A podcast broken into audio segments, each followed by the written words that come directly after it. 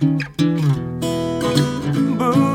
化放送ポッドキャスト QR 月曜日のこの時間は、リスナーご意見番いいねっか新潟、リスナーのあなたに知っていただきたい新潟県についての情報をお届けしています。あなたにも一緒に考えていただきたい新潟県についてのクイズもあります。お付き合いください。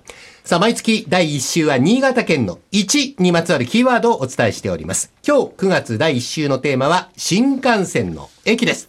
広い新潟県、新幹線の停車駅がなんと7つもあります。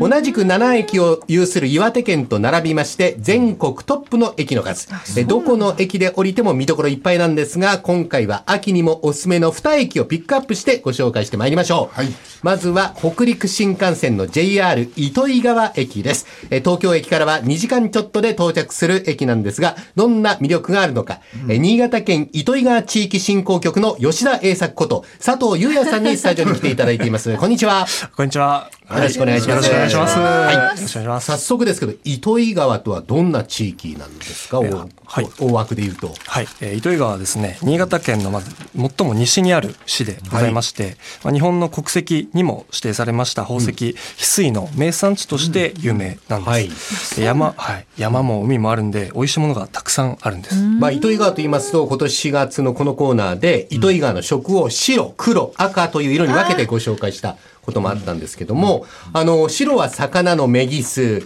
え黒はご当地グルメのブラック焼きそば、赤は南蛮エビとお伝えしました。実は今、スタジオにはこの白、黒、赤に加えて新たに緑、こちらをテーマにした試食品が届いてるんですが佐藤さん改めてご説明していただけますでしょうか？はい、えー皆さんのお手元にありますのは糸魚川産の地鶏を使いまして、えーバンズにはパクチーを入れ、翡翠の緑をイメージした翡翠バーガーというハンバーガーです。大竹さんも倉玉さんももう佐藤さんが進める前にバクバク食べてますけど。も。ありがとうございます。これ何入ってんだ？何？地鶏、パクチー。地鶏地鶏の下になんか寒天状の。美味しい。何これは？これはい何ですか？柔らかいものは何ですか？柔らかいもの。はいはい。寒これこれ。天状のこれこれはとニコゴリをニコゴリああの入れたニコゴリはいなの？ニコゴリなんです。すごい。地鶏の、そうですねその煮こごりなんですね。はい。はいあはい。そうなの。ね今年5月から糸魚川駅前を中心に市内3カ所で売っているということですよね。そうですね。新しいご当地グルメということなんですが、あの、この翡翠バーガー、糸魚川駅から一番近いところでは、駅から歩いてバーガーだ2分の黒姫フードストアで味わうことができます。糸魚川への新幹線の旅行の際はぜひチェックしてみてください。佐藤さん、他に見どころはどうでしょうか？はい、えー9月16日土曜日、17日日曜日の2日間、はい。えー糸魚川から上越地域の海沿い、えー全長 32km のくびき自転車道でイベントが開催されるんです、はいはい。えー今年くびき自転車道の40周年を記念して開催するもので、オリジナルボトルやステッカーなどの限定記念品がもらえるスタンプラリーや、えーご当地グルメが味わえるなど様々な企画を予定しています、はいえー事前申し込みは不要ですので、どなたでも自由に参加できます。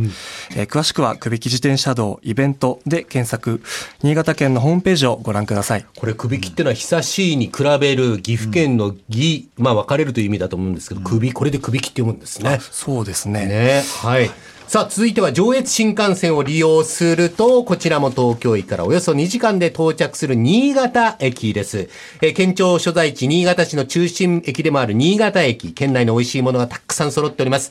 中でも駅の構内で新潟自慢のお米、お酒が味わえるポンシュ館。これ佐藤さん、日本酒から来てるんですかね、ポンシュ館っていうのはね。そうですね観光の時ぜひ立ち寄っていただきたいスポットです。新潟にある90以上の酒蔵のお酒をすべて聞き酒できるというまさにお酒のミュージアム日本酒ファンにはこれもうたまらないと思うんですけども、ねワンコイン500円で5種の聞き酒ができますから、お気に入りの新潟土産を存分に探してみてください。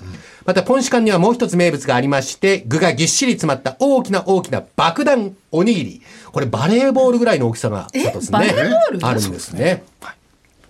今、佐藤さんが手でね、はいサイズを示してくれま。すいますまさにバレーボールサイズ。バレーボールはすごいな。でかすぎるねそれはいやいや、これがいいんですよね、またね。そうですね。はい。インパクトが。はい。新潟を代表する南魚沼産のコシヒカリを、まあ、中サイズでは贅沢に1号も使ったずっしりと重たい驚きのおにぎりです。秋は新米の季節ですから、この大きさ、美味しさはぜひ目の前で見て実際に味わってみてください。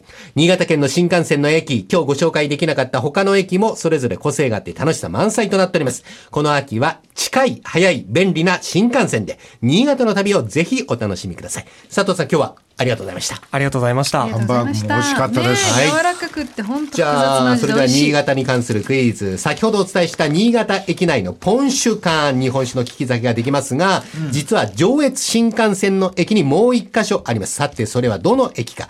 5択です。1番、燕三条駅。燕三条駅。2番、長岡駅。長岡駅。3番、浦佐駅。浦佐駅。4番、越後湯沢駅。越後湯沢駅。5番、上越妙高駅。上越妙高駅。今日は5択です。えーそれでは、せーので、えー駅名でいきましょうか。はいはい。えー大竹さん、倉玉さん、せーのでお答えください。せーの。越後湯沢。4番の 越後湯沢駅とお答えになりましたが、正解はどうなんでしょうか正解は、越後湯沢駅です。お見事ですね。はい。えー新潟駅よりさらに近い東京からおよそ1時間半で行ける越後湯沢の駅の中でも、利き酒や爆弾おにぎりが楽しめるようになっております。へさらに、越後湯沢駅のポンシュ館では、温泉地でもある越後湯沢の特徴を生かして、日本酒を投げ入れた酒風呂、酒風呂に入浴することもできます。駅なのにお酒を飲めて、しかもお風呂にも入れる。いやー、贅沢ですね。日本酒好きにはたまりません。新幹線を使うと気軽な日帰りでも楽しめる越後湯沢駅。ぜひ合わせてお楽しみになってください。え今週は新幹線の駅をご紹介しました。来週以降もこの時間は新潟県の情報をお伝えしていきます。楽しみにしていてください。